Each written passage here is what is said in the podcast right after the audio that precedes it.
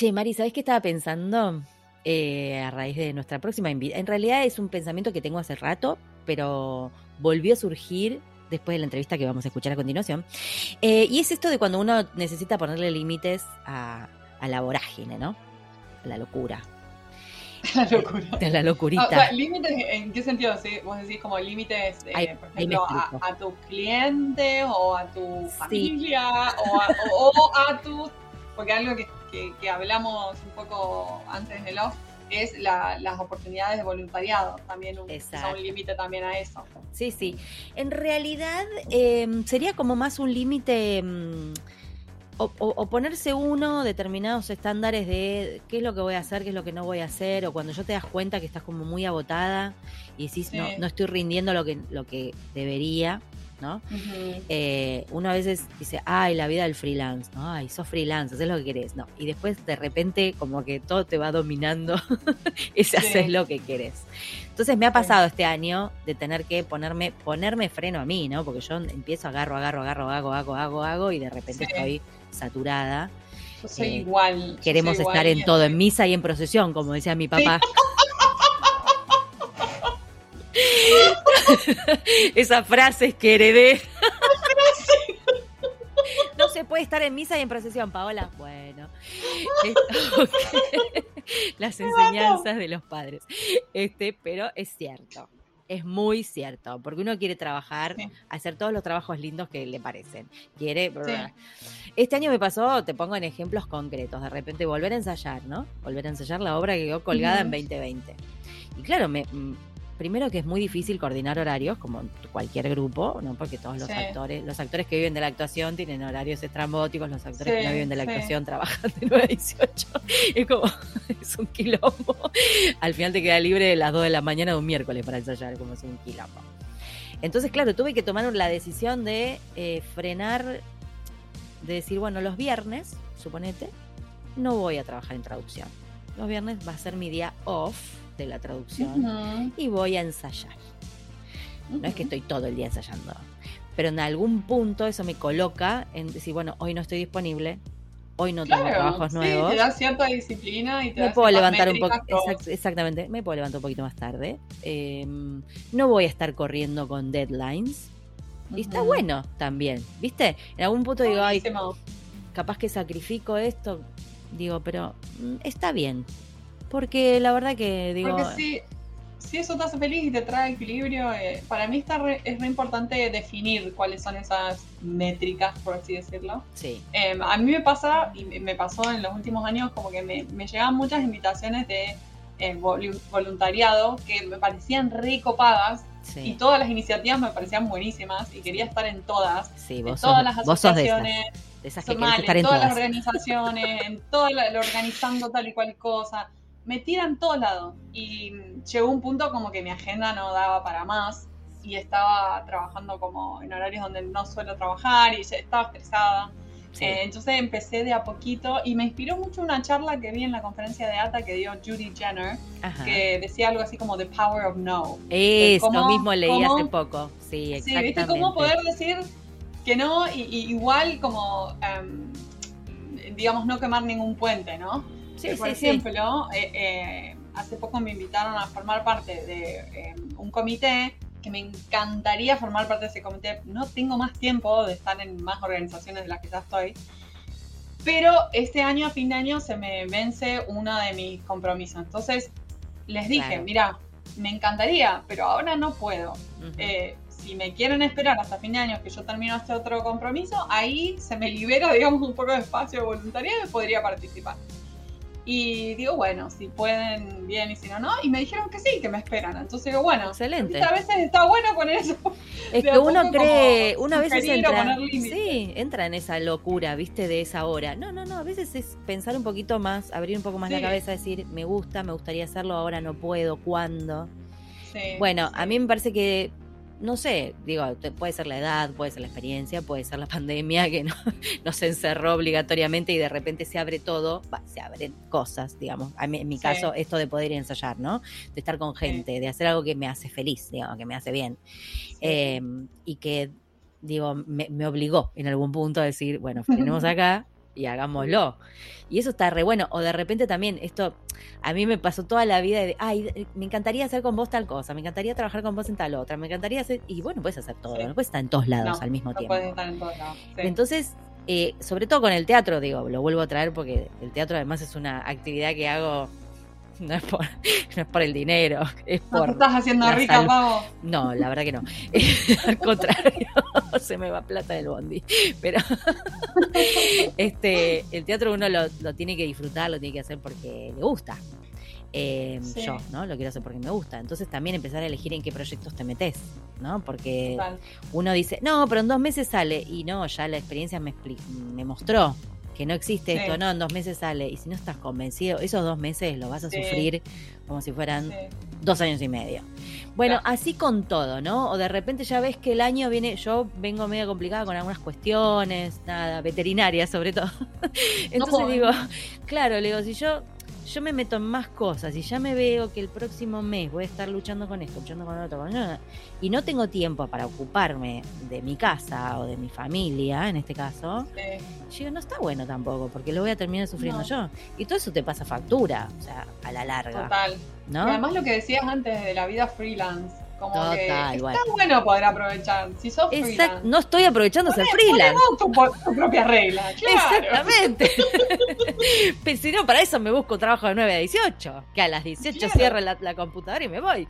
Eh, bueno, ¿ves? Eso, no perder el foco de por qué somos freelance. O qué es lo, lo mejor de ser freelance.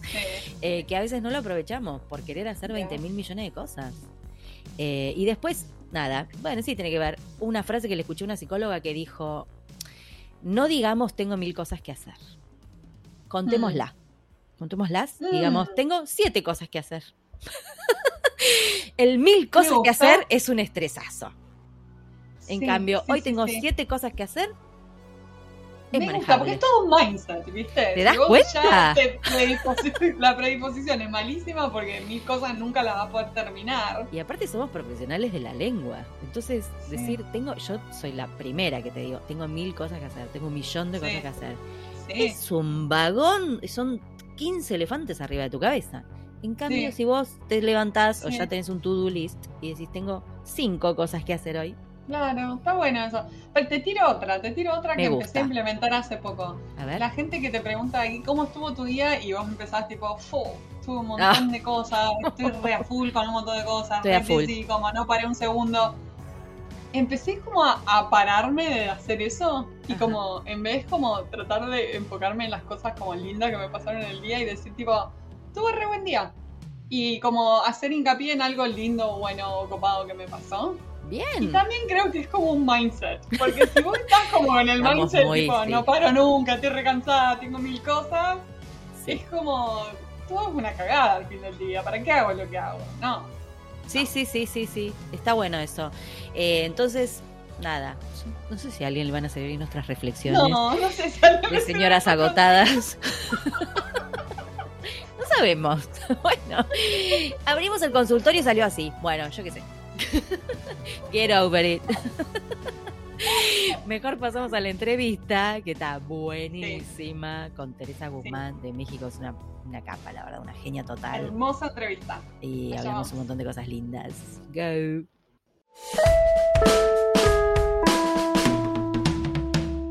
Teresa Guzmán Divela estudió la licenciatura de interpretación en el Instituto Superior de Intérpretes y Traductores de México su tesis fue sobre ética y códigos de conducta para intérpretes y se tituló La importancia del código personal de conducta profesional como guía ética para el intérprete de conferencias.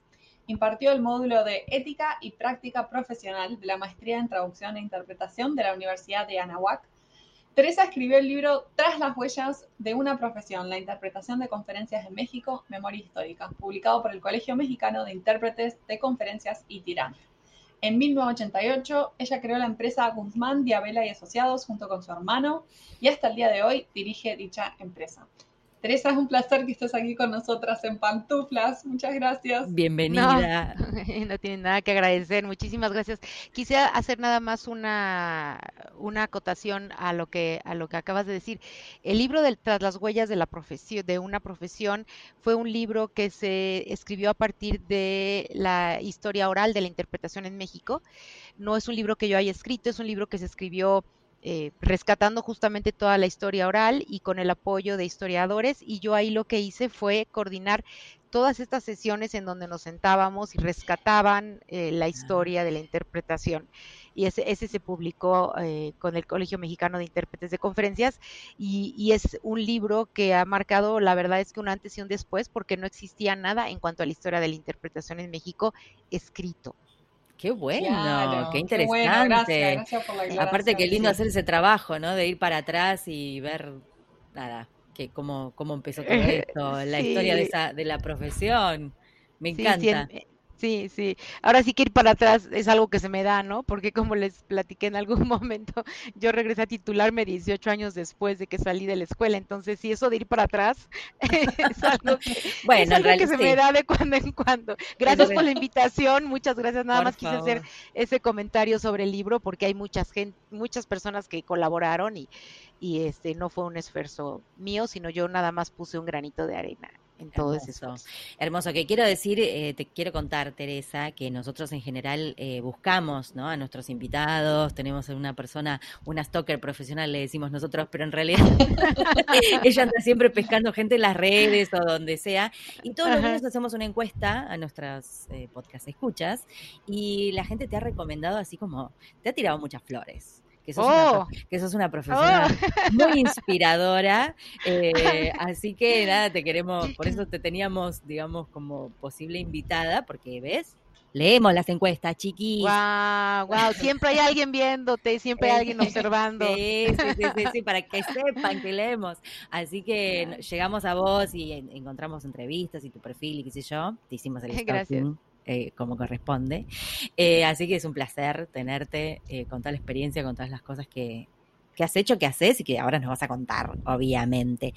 Escúchame, porque vos intérprete, nosotros sabemos que las intérpretes sobre todo se visten bien, ¿no? ¿no? ¿no? como nosotras que andamos siempre medio crotas, así, este, con el pijama. Bueno, hoy me vestí, hoy me vestí para Al menos de la cintura para arriba. Sí, sí, de la cámara estamos.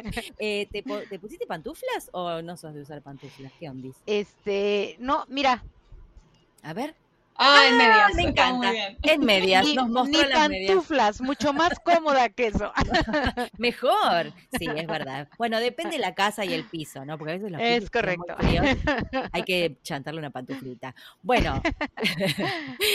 eh, bueno, te quería. Bueno, primera pregunta, vamos a apuntar directo a tu tesis. Esto que contaste recién, que te volviste a, volviste a titularte después de trabajar, ¿cuántos años? Como muchos años. 18.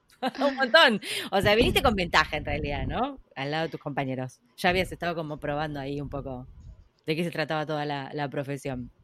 Este, y tu tesis se tituló La importancia del código personal de conducta profesional como guía ética para el intérprete de conferencias. Después escribiste un capítulo, ¿no? El Código Personal de Conducta Profesional, un faro en medio de las tormentas, que fue parte de otro libro, La Ética Profesional de Intérpretes y Traductores. Digo, hago esta intro, ¿verdad? Así que me gustaría que empezaras a contarnos em, esas ideas que tenés acerca de la ética profesional, ¿no? Contar cómo, es tu, enfoque, tu, tu, bueno, cómo lo ves. Eh, y todo esto que escribiste, investigaste, después de, ver que había como cierto vacío, al menos en, litera en, en, sí, escrito sobre el tema. Así que arrancamos así con todo.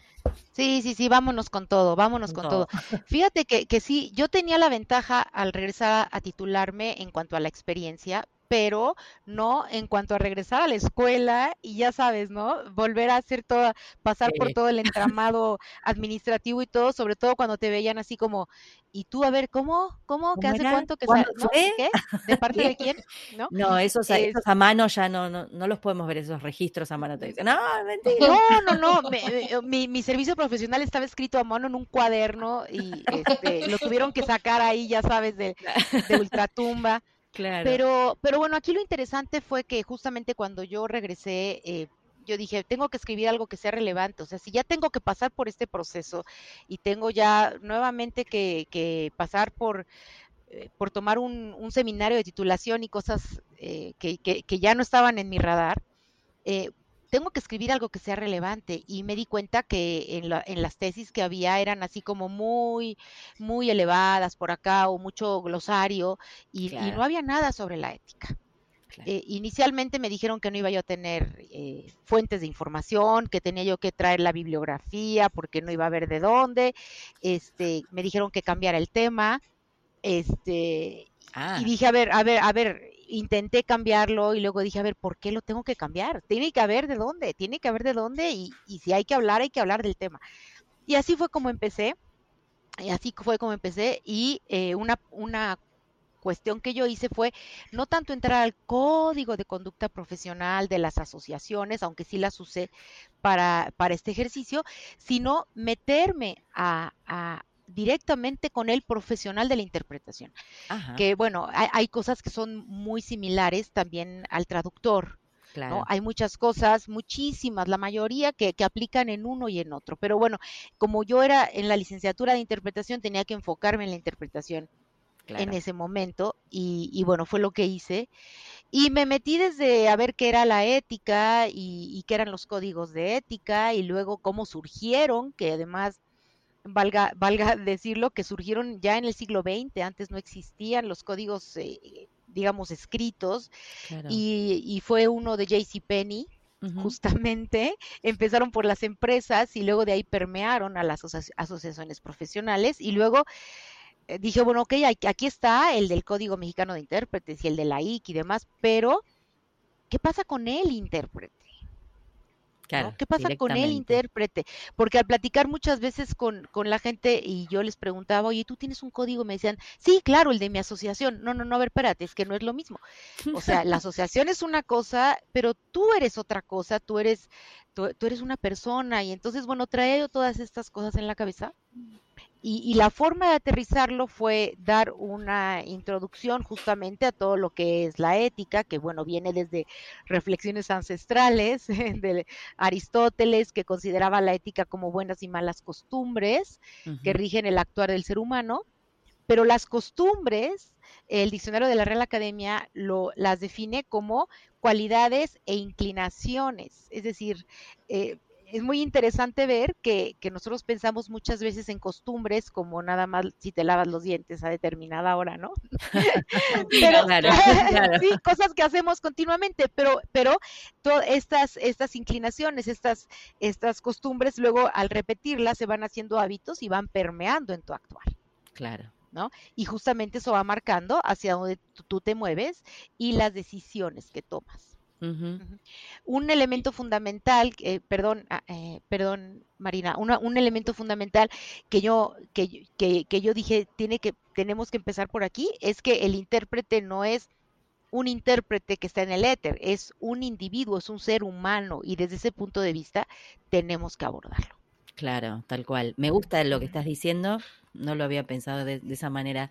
Esto de, tenés un código de ética, sí, el de la asociación, Claro, y, no, y el, tuyo personal. El tuyo propio. Cómo trabajás vos, o las cosas que vos no negociás, o sí, eh, o cómo te plantás ante, ante, determinada situación. Además, pienso también en intérpretes en, distintos ámbitos que deben seguir, digo, debe haber cuestiones diferentes que surgen según el ámbito donde te desenvolves, me imagino yo. Sí, muy interesante, muy interesante para tu tesis, recién contabas que em, comparaste códigos de éticas de distintas asociaciones profesionales. Sí. ¿Qué encontraste ahí en ese estudio? O sea, ¿hubo sorpresas eh, buenas, malas, hallazgos o, quizás algún hueco que pensaste acá y que hay que trabajarlo más o no queda tan claro? Sí, sí, mira, no, no quise tomar demasiados códigos porque no, no hubiera acabado mucho, porque lo que yo quería luego a partir de ahí era entrar al intérprete como individuo y el individuo intérprete que yo le llamo, ¿no? Mm. Entonces, em, tomé solamente AIC, el AIC, ATA, eh, Najit y el Colegio Mexicano de Intérpretes de Conferencias. Y en, en, aquel momento es muy interesante, e intenté tomar a la OMT, a la Organización Mexicana de Traductores, y no encontré un código de la Organización Mexicana de Traductores. Y como yo les platicaba un poco en mi semblanza, recientemente estuve justamente en el grupo en que, que acabamos de trabajar ya el código para la OMT, y entonces es maravilloso porque es una organización que a mí me encanta, y eh, necesitaba acabar de aterrizarlo, y en aquel momento no lo encontré, me hubiera encantado meter eh, aspectos de la traducción, aunque no estaba yo trabajando al traductor en ese momento, ¿no? Entonces, ¿qué, encontré? Digo, cosas muy, muy elementales tenían en común, ¿no? A lo mejor hablaban de, de, que te, de que solamente tomaras asignaciones para las que estás preparado, que mm, que no tomara dos asignaciones al mismo tiempo, ¿no? ¿Cuántas veces nos dejan en la cabina y, ay, si ahorita vengo y te dejan trabajando tres horas sola porque están dobleteando, ¿no? Eh, entonces, eh, tomar, una, tomar una sola asignación.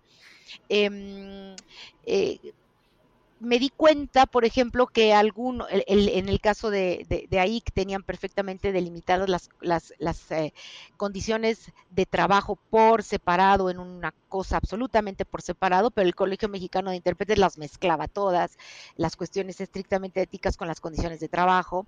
Claro. En el, eh, en el caso de, de, de Nayit, pues tenía cosas muy particulares por tratarse de cuestiones eh, que no son generales, sino mucho más puntuales en el entorno jurídico, ¿no? O de, intérpretes en, tribunales y demás. Entonces, eh, en la mayoría de las, de las, de los principios coincidían.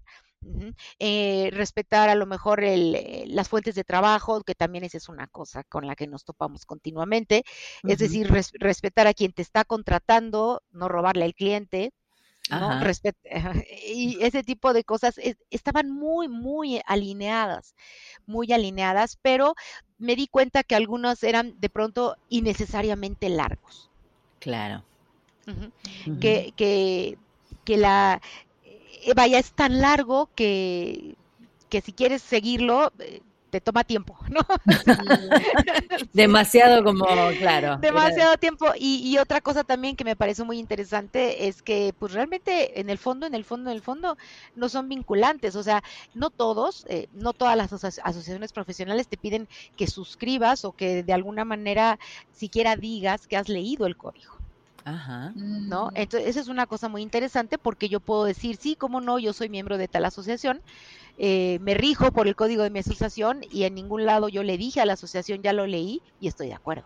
Claro. Mm. Hmm. Eso está, es una buena observación. es, cierto. E, es, es, observación, entonces carece en la mayoría de los casos de una naturaleza vinculante.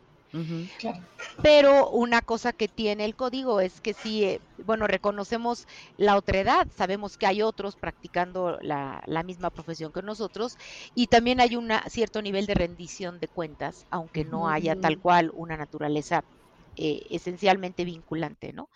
Entonces, ¿qué encontré? Pues que en términos generales son bastante similares. Unos dicen una cosa de una manera y otros dicen otra cosa eh, de otra manera y yo eh, las tomé como base para entender qué es lo que las asociaciones decían y de ahí pasar a ver qué es lo que los intérpretes decían. Mm. Claro, y para eso hiciste como encuesta, ¿no? Entre, entre intérpretes. O sea, Ajá, sí, preparé unos... información. Preparé unos cuestionarios. Una, mi muestra fue muy chiquitita porque el, eh, parte de lo que yo quería era ver qué decían los estudiantes. Y eran pocos los estudiantes que se estaban graduando del ICIT en ese momento y yo tenía que tomar muestra del ICIT. No me permitieron tomar una muestra de, otro, de, otra, institución. Entonces eran, eran 15, entonces tuve que acotar miembros, eh, intérpretes profesionales con experiencia, miembros de asociaciones profesionales, intérpretes eh, con experiencia no miembros de asociaciones profesionales y los estudiantes del último cuatrimestre. Claro, claro. Y de ahí empezar a cruzar, a cruzar información. Y tenés, eh, bueno, me imagino que debes conocer intérpretes de otros países o quizás de, sí, de otros países. Eh, ¿Encontrás que haya alguna diferencia en cuanto a la ética o más o menos? Mira, mm, más adelante cuando participé en el libro de ética profesional ah, y repetí el ejercicio, eh, lo subí en un cuestionario más a la red y ahí obtuve información de 112 personas, 111 personas versus las, las 15, 15, 15 que había trabajado originalmente. Y ahí sí recibí respuestas pues de muchos lugares. Ajá. ¿No? Porque, porque obviamente se fue, a, se fue más a la web. Y sí lo tuve que acotar también porque, eh, porque le puse un tiempo determinado, no podía yo dejarlo abierto indefinidamente. Y me di cuenta que que pues la gente es muy curioso porque en, ambos ejercicios y además con muchos años de diferencia del 2008 al 2020, me di cuenta que la gente seguía diciendo, uno, que el código es importante. Ajá. En un 85% decían que el código era muy importante. Perdóname, en un 85 sí decían que era importante, y pero solamente un 15% decía que sí tenía un código, o sea, que sí era importante y que tenía un código. Es decir, la gente, la gente eh, tiene este concepto de que es muy importante tener un código personal, pero resulta que difícilmente nos sentamos y hacemos un ejercicio de reflexión y decimos, ok, a ver, ¿cuáles son mis valores? Uno, dos, tres, cuatro, no importa si son tres valores esenciales. Y luego de ahí, eh, voy a redactar o no voy a redactar, o al menos tener dos, tres, eh, ya sabes, ¿no? Dos, tres bullets lineamientos. Entonces la gente coincide, los colegas coinciden que es importante tener un código, pero no lo tienen. Claro.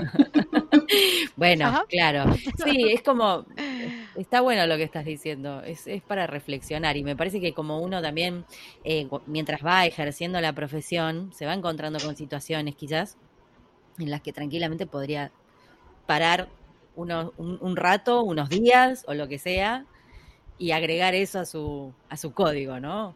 Claro, eh, claro. claro, porque, ideal. Eh, porque además tenemos que pensar que el código es vivo.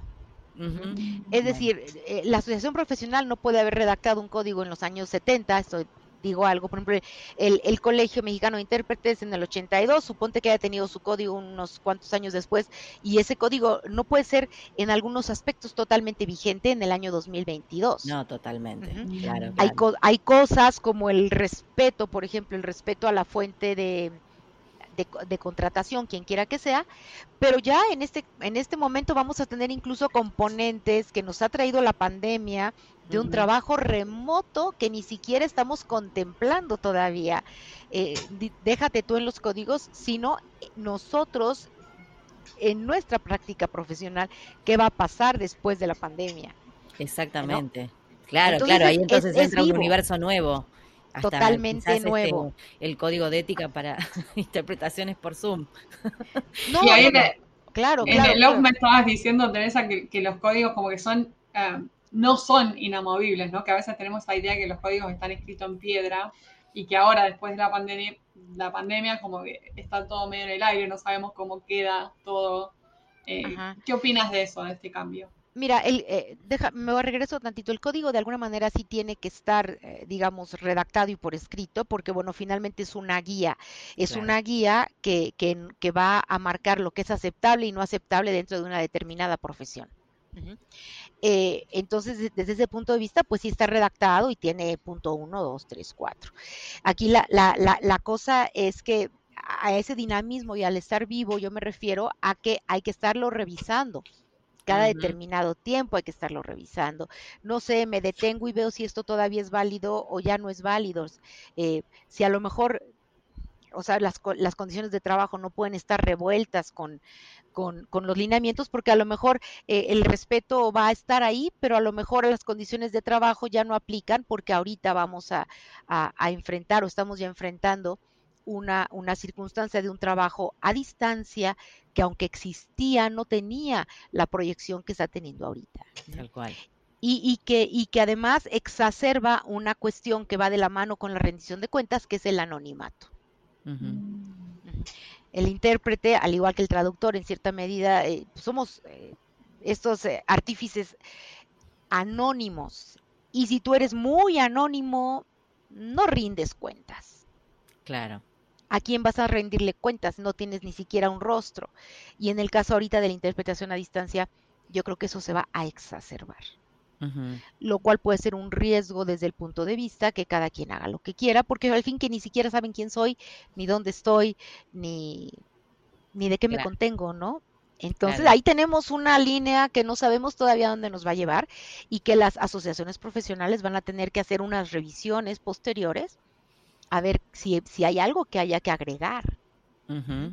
En el caso del código de la OMT que acabamos de trabajar recientemente, eh, justamente sí, sí pusimos algo en cuanto a las tecnologías y en cuanto al, al trabajo que puede hacer en diferentes contextos, incluyendo el trabajo remoto. Ya abrimos esa puertecita, ¿no? Pero es, un, es un código muy, muy reciente, lo acabamos, ahorita está de hecho todavía en, en revisión y discusión por parte de la membresía. Claro. Eh, sí, la verdad es que los últimos dos años con la pandemia, ustedes los intérpretes han tenido que, que virar así rápidamente a otra forma de trabajo. Eh, y sí, me imagino que, que, se va a quedar, o sea, creo que, que, ya se quedó para algunos casos, y que irán viendo también, ¿no? Cómo, cómo eso va afectando a esos códigos, digamos, que están que están armando. Claro. Y sabes que, Pau, tenemos un riesgo adicional y es que eh, se ha visto a lo largo de la historia que en momentos de crisis, la gente que es bilingüe únicamente, y no tiene nada ni bien ni mal. Estos que le llamamos profesionales bilingües, que es gente que tiene una formación bilingüe y una formación técnica, empieza a incursionar en la traducción y en la interpretación. Porque dicen, híjole, me quedé sin trabajo. Bueno, pero hablas inglés, hablas francés, ¿sabes? ¿por qué no traduces? Y entonces tenemos eh, tanto los traductores como los intérpretes este, este, este grupo de gente que se incorpora al mercado laboral, que no tiene una formación como intérprete o como traductor y que por ende ni siquiera quizás ha reflexionado que rige desde el punto de vista ético mm. una actividad a la cual se está embarcando sin estar con una formación em, profesional ahí. Entonces ahí tenemos un componente adicional en el mercado laboral que va a afectar a intérpretes a traductores, subtituladores y demás en el mercado laboral per se, pero también en el, en el entorno ético. Totalmente. Sí, sí. Es un riesgo, finalmente es un riesgo que estamos. Sí, termina además embarrando la cancha, como se dice acá. No, totalmente, totalmente embarrando la cancha y, y además eh, atomizando el mercado y, y, dándole todavía eh, un, un, em, una estructura que, insisto, no podemos ver todavía. Estamos queriendo sacar la cabeza de la pandemia y ya nos viene otro Omicron y otra cosa y entonces no acabamos y no veremos, no, no, lo veremos antes de un poquito tiempo. Sí, total. Y sabes que me intriga, em, no sé si tenés idea o, se te ocurre o, o, observaste, ¿cuáles son los errores más comunes que cometemos los profesionales o profesionales por ahí más novatos en cuanto a la ética, ¿no? O que por ahí no les prestamos atención. Eh, no, no, necesariamente recién recibidos o recién empezando a trabajar. A veces uno arranca, ¿no? Aunque esté, aunque haya eh, estudiado para, aunque se haya formado, eh, creo que todos cometemos errores en algún momento de nuestras carreras y capaz que tenés identificado alguno que sea común y que no nos demos cuenta. Intérpretes y traductores, ¿no? No sé. Sí, mira, hay un componente que a mí me parece muy interesante y que encontré en los diferentes códigos y habla de la dignidad de la profesión. Em, y, creo que se puede ser uno, uno, de los eh, entornos en donde podemos cometer más errores cuando nos estamos incorporando al mercado. Y es decir, eh, que eh, estamos tentados a decir que sí a todo. Claro. Ajá. ¿Y, y por qué? Porque, bueno, tenemos el, el, temor de que si no decimos que sí, entonces no vamos a poder ir, ir em, teniendo una carrera, teniendo una proyección. Entonces, eh, tendemos a, decir que sí a, circunstancias en las cuales en, otro momento no lo aceptaríamos, ¿no? Y voy a poner un ejemplo eh, que es muy, muy, muy ilustrativo. Y aquí entran justamente los valores. Los, los valores personales juegan un papel fundamental en la ética. Y estos valores pueden venir tanto de la familia como de la escuela, como eh, de la, del entorno profesional una vez que ingresas al entorno profesional. Y en los dos primeros puede haber un componente incluso religioso, ¿no? Porque finalmente somos seres integrales. Entonces, imagínate un intérprete novata, hablo de una mujer porque particularmente es un tema que para nosotras es mucho más sensible, que llega a un evento que le dijeron que va a ser de farmacología y resulta que es de derechos de la mujer con el aborto. Vamos a poner un ejemplo, ¿no? Entonces, esta, esta eh, intérprete Nobel entra en un conflicto personal brutal porque es un tema con el cual ella definitivamente no está de acuerdo, no lo puede manejar. Eso empieza a meterle ruido en cuanto a su neutralidad en el manejo del, mensaje. Le puede empezar a meter ruido en cuanto a la fidelidad con el mensaje. Pero, y además de que está en una crisis interna brutal, porque está, ajá, porque no lo puede manejar, porque le afecta, pero no puede hacer un alto en el camino y decir, yo no, yo, yo no soy la persona indicada para trabajar en este tema. Entonces se queda, pero empieza a distorsionar tal vez el, mensaje porque no hay palabras que no se atreve ni a pronunciar. Hay conceptos que tiene tan arraigados que no los puede manejar y entonces deja de ser fiel al registro y deja de ser fiel al mensaje y entonces ahí está totalmente infringiendo cuestiones elementales de la ética como intérprete y por otro lado está eh, no siendo respetuosa y honesta consigo misma y ahí tienes un, una tormenta perfecta. Ahí tendría, y, y hablé del aborto porque es el típico tema que, que, que así que polariza. son temas que exactamente y que te pueden afectar mucho más que, no sé, alguna otra cosa. Es. Entonces, este, bueno, a lo mejor ahí lo que haces es que no dejas el evento tirado, pero haces un alto en el camino, hablas con tu contratante y le dices, estoy, tengo esta, este conflicto y, y yo no puedo manejarlo, no soy la persona indicada pero eso sería tanto, tanto como reconocer que eh, llevándolo, extrapolándolo, no eres un buen intérprete, no eres capaz de tomar distancia, etcétera. Y entra, te digo, es una tormenta perfecta, ¿no? Entonces, con tal de no decir que no, y fuiste en contra de tus valores, pero al mismo tiempo fuiste en contra de lo que tu profesión en, el, en, lo más puro y elemental te demanda, y entonces faltaste a la ética por todos lados. Claro, claro, claro. Y, puede ser ese tema o puede ser otro, ¿no? O puede ser una circunstancia en donde, en donde hay mucha, mucha agresión o no sé, puede, puede haber muchas cosas, ¿no? Que a veces este, son cuestiones de que con, con haber quizás indagado un poquito más sobre de qué iba, suponete lo que ibas a tratar, porque quizás farmacológico puede, digo para tomar tu ejemplo, ¿no? Eh, puede ser que te, que te sorprenda un, un, este, mm, un speaker con un tema que a vos te afecta, digamos, pero capaz que con simplemente preguntar de qué iba la cuestión farmacológica, e, evitabas ese, ese tema y eso a veces cuando no tenés experiencia no lo haces, no preguntas de más, decís que sí. Claro, o no dices, ¿sabes ese, qué? Ese es un error re, común, no preguntar de más por, por no quedar como inexperto, como preguntona, o molesta, claro. Como que sos molesta. Y en realidad necesitas esa información. Claro, ahora imagínate que, que, tú pensaste que era farmacológico porque quien lo organizaba es un laboratorio y entonces sucede que este laboratorio por alguna razón o el evento se le salió de control. Tal cual. Con un speaker. O sea, pueden pasar mil cosas, ¿no? Pueden pasar mil cosas. Y ahí tú tomas la decisión y dices, ok, hago a un lado por este momento eh, esta, esta cuestión personal que a mí me está metiendo ruido porque debo ser eh, neutral y debo ser fiel. Y luego ya salgo a volver el estómago si quiero y digo que ya no puedo seguir al día siguiente, pero cumplo con esa parte. Y esas son el tipo de ponderaciones que tenemos que hacer, ¿no? el, decir, sabes que yo no soy la persona indicada porque eh, e-, ese trabajo de campo a mí me es muy demandante por una situación médica o física que yo tengo. Claro, claro. Y ese es el respeto por ti mismo que es uno de los valores esenciales, el respeto, pero también es el respeto al otro, al hablarle con honestidad, que es otro valor, y decirle yo no soy la persona indicada. Sí, eso está, sí, es así. Y con, con, ejemplos incluso menos, menos extremos, porque esto era bien tormenta lo que dijiste. Sí, por eso me, este, fui a un extremo así. Fue muy claro, muy, muy claro. donde este, entra todo, ¿no? Sí, pero con ejemplos incluso más, más este, simples, ¿no? Como decir, bueno, yo no me voy a meter en este campo del que no sé nada, del que, ah. o sea, que no me interesa o que no sé, me da impresión, yo qué sé. y hay gente que lo hace igual y es verdad que después sufre la producción, sufre lo que entregás, o sea, el trabajo final. Entonces, claro. no tiene sentido.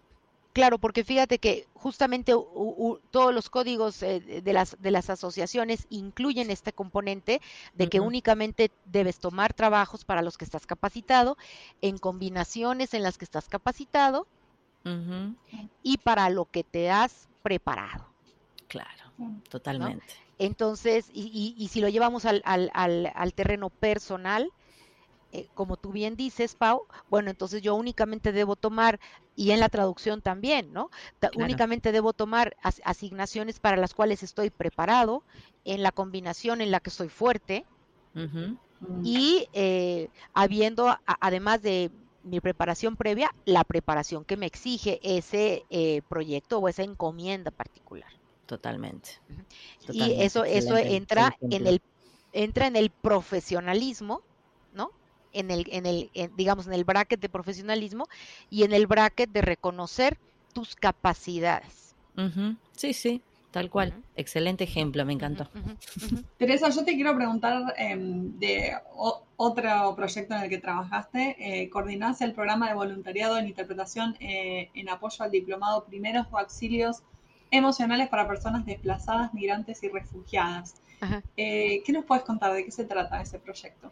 Mira, este es un proyecto de un diplomado que, ya, ya, ya dijiste el nombre, justamente trabaja con profesionales y capacita profesionales, tanto de mm, albergues como de universidades, como de la sociedad civil, eh, colectivos, eh, y los, los capacita justamente para su trabajo con eh, personas migrantes desplazadas y refugiadas. Eh, llevamos ya cuatro años, eh, este va a ser el cuarto año porque el 2022 ya nos llamaron para nuevamente, eh, el primer año fue presencial y los dos siguientes se nos vino la pandemia y entonces ha sido a distancia. Lo interesante aquí es que, bueno, por un lado es una, una oportunidad de retribuir, que me parece algo en lo personal, que es algo fundamental incluso desde el punto de vista de los valores personales, el retribuir y, la, y, la generosidad en, eh, a, través de lo que tú sabes y de lo que tú tienes. Y entonces lo que nosotros hacemos es que eh, hacemos un trabajo pro bono como intérpretes, básicamente al inglés. Y lo interesante es que después del primer año, en donde trabajamos solamente 12 sesiones, porque es un, un diplomado largo, ahorita estamos trabajando 37, 38 sesiones del diplomado.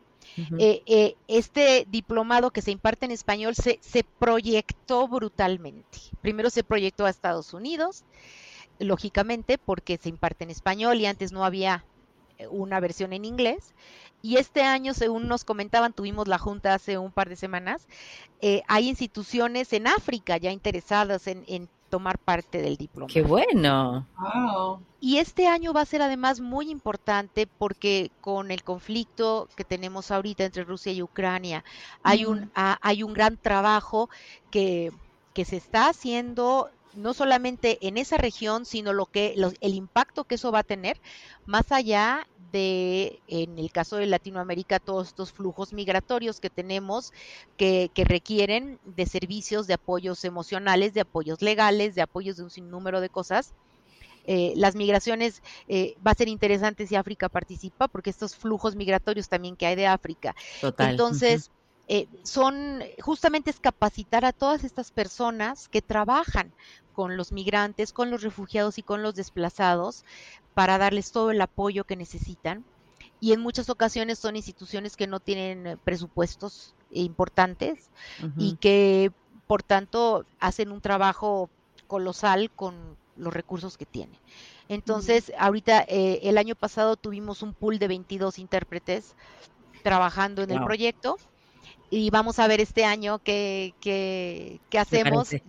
Ya con, ya con el programa armaremos justamente el equipo, pero es, es muy, muy gratificante ver a los colegas dispuestos, levantando la mano, aunque te digan yo te puedo apoyar en una sesión, eh, con eso es, es más que suficiente y es parte de, de este eh, yo doy, recibo o de lo que recibí, contribuyo.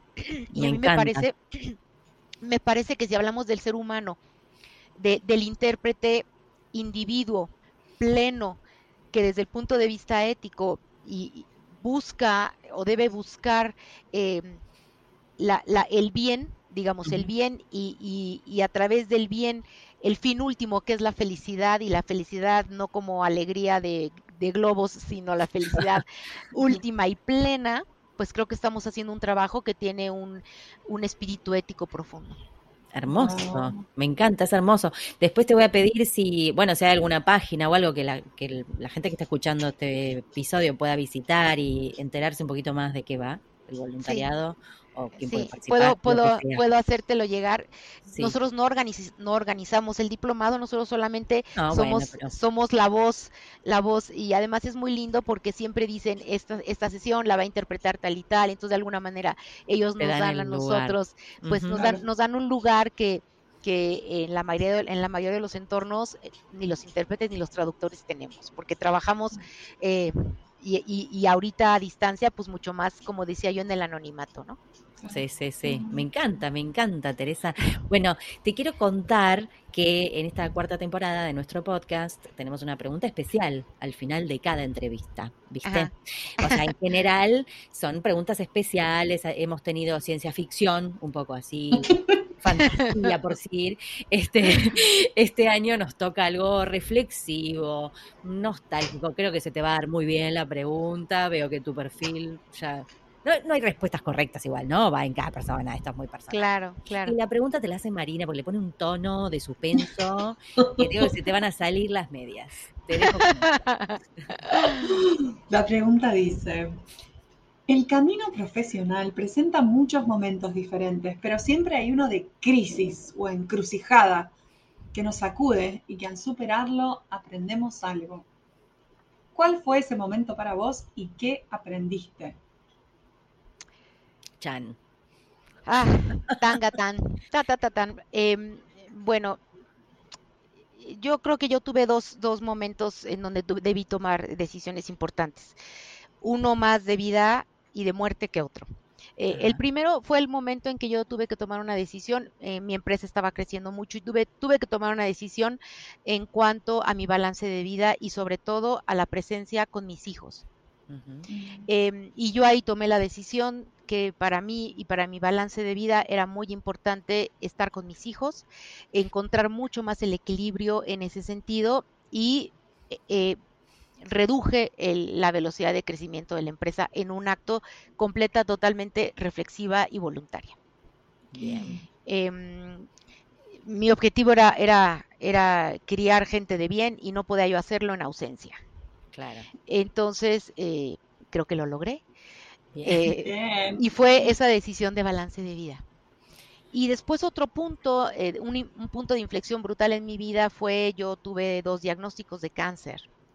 Y, y, em, cada uno de ellos me retiró, por supuesto, de, de la práctica profesional.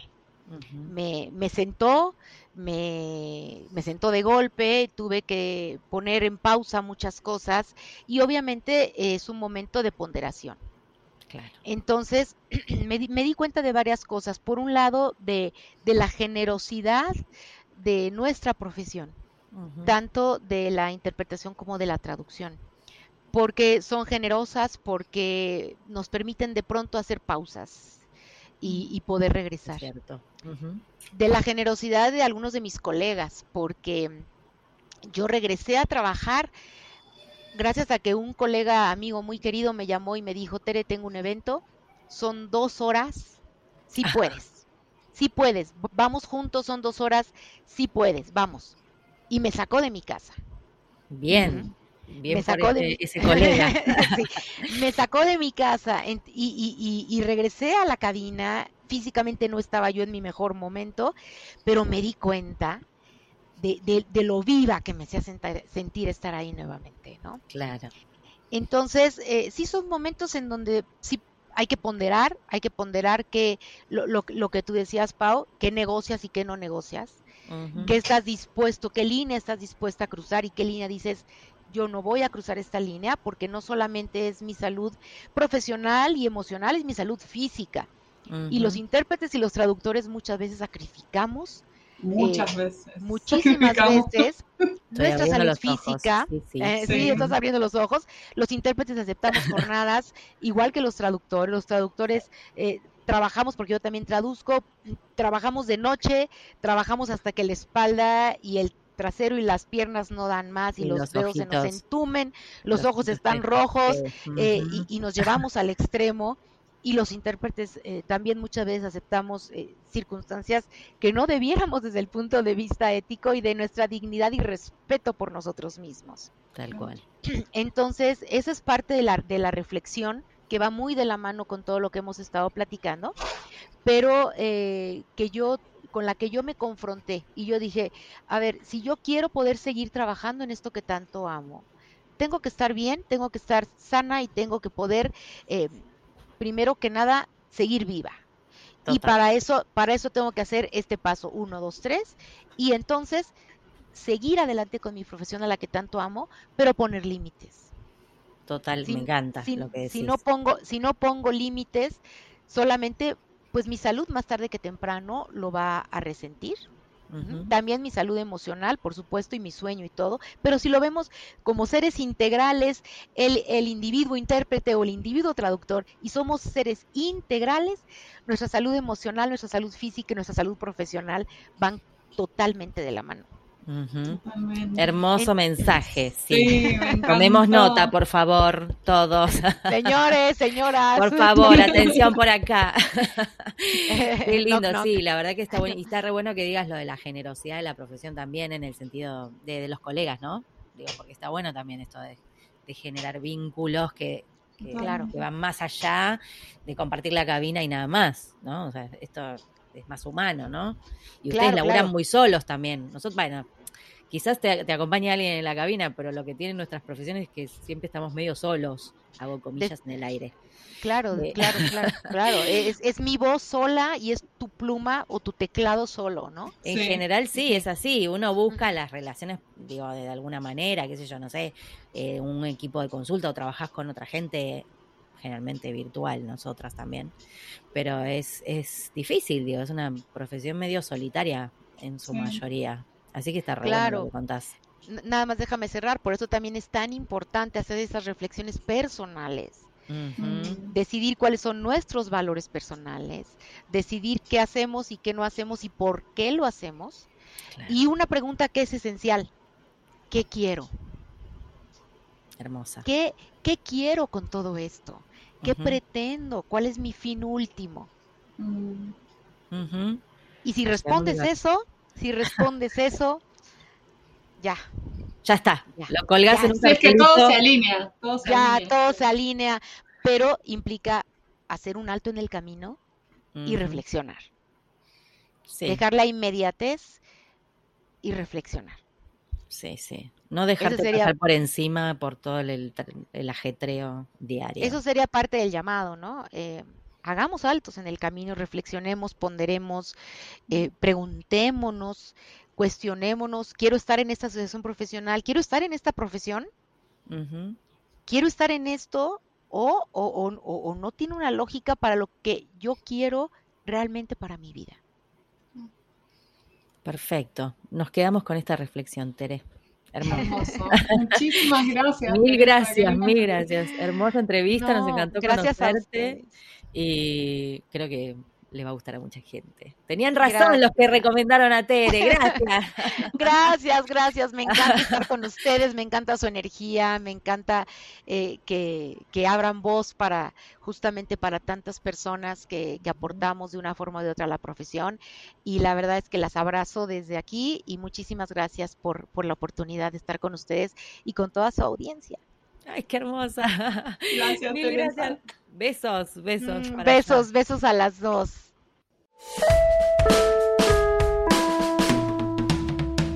Y ahora con ustedes, el momento catártico del programa. Los invitamos a escuchar al traductor karaoke.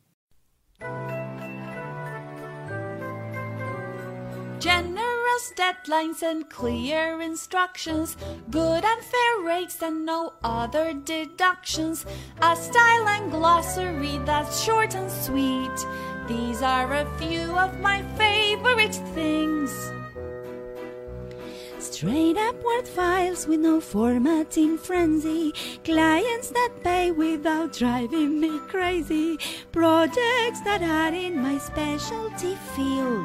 These are a few of my favorite things. Many repetitions, but client pays full price. Feedback that's helpful, thoughtful, and precise. Clients that understand what translation is. These are a few of my favorite things. When the file's corrupt, when the deadlines rush, when I'm feeling sad, I simply remember my favorite things, and then I don't feel so bad. Este fue un nuevo episodio de En Pantuflas, patrocinado por nuestro amigo fiel, MemoQ. Si sos tan fan de MemoQ como nosotras, aprovecha el 45% de descuento exclusivo para podcast escuchas. Anota este código, CAM-pantuflas45. Podés encontrar todos los episodios del podcast en nuestra página en guiondelmediopantuflas.com y suscribirte para escucharlos apenas salen en iTunes, Spotify y Google Podcast. Prohibida sorpresión, en la Argentina, en Los Ángeles, Marín, Buenos Aires, Pantuflas al virus.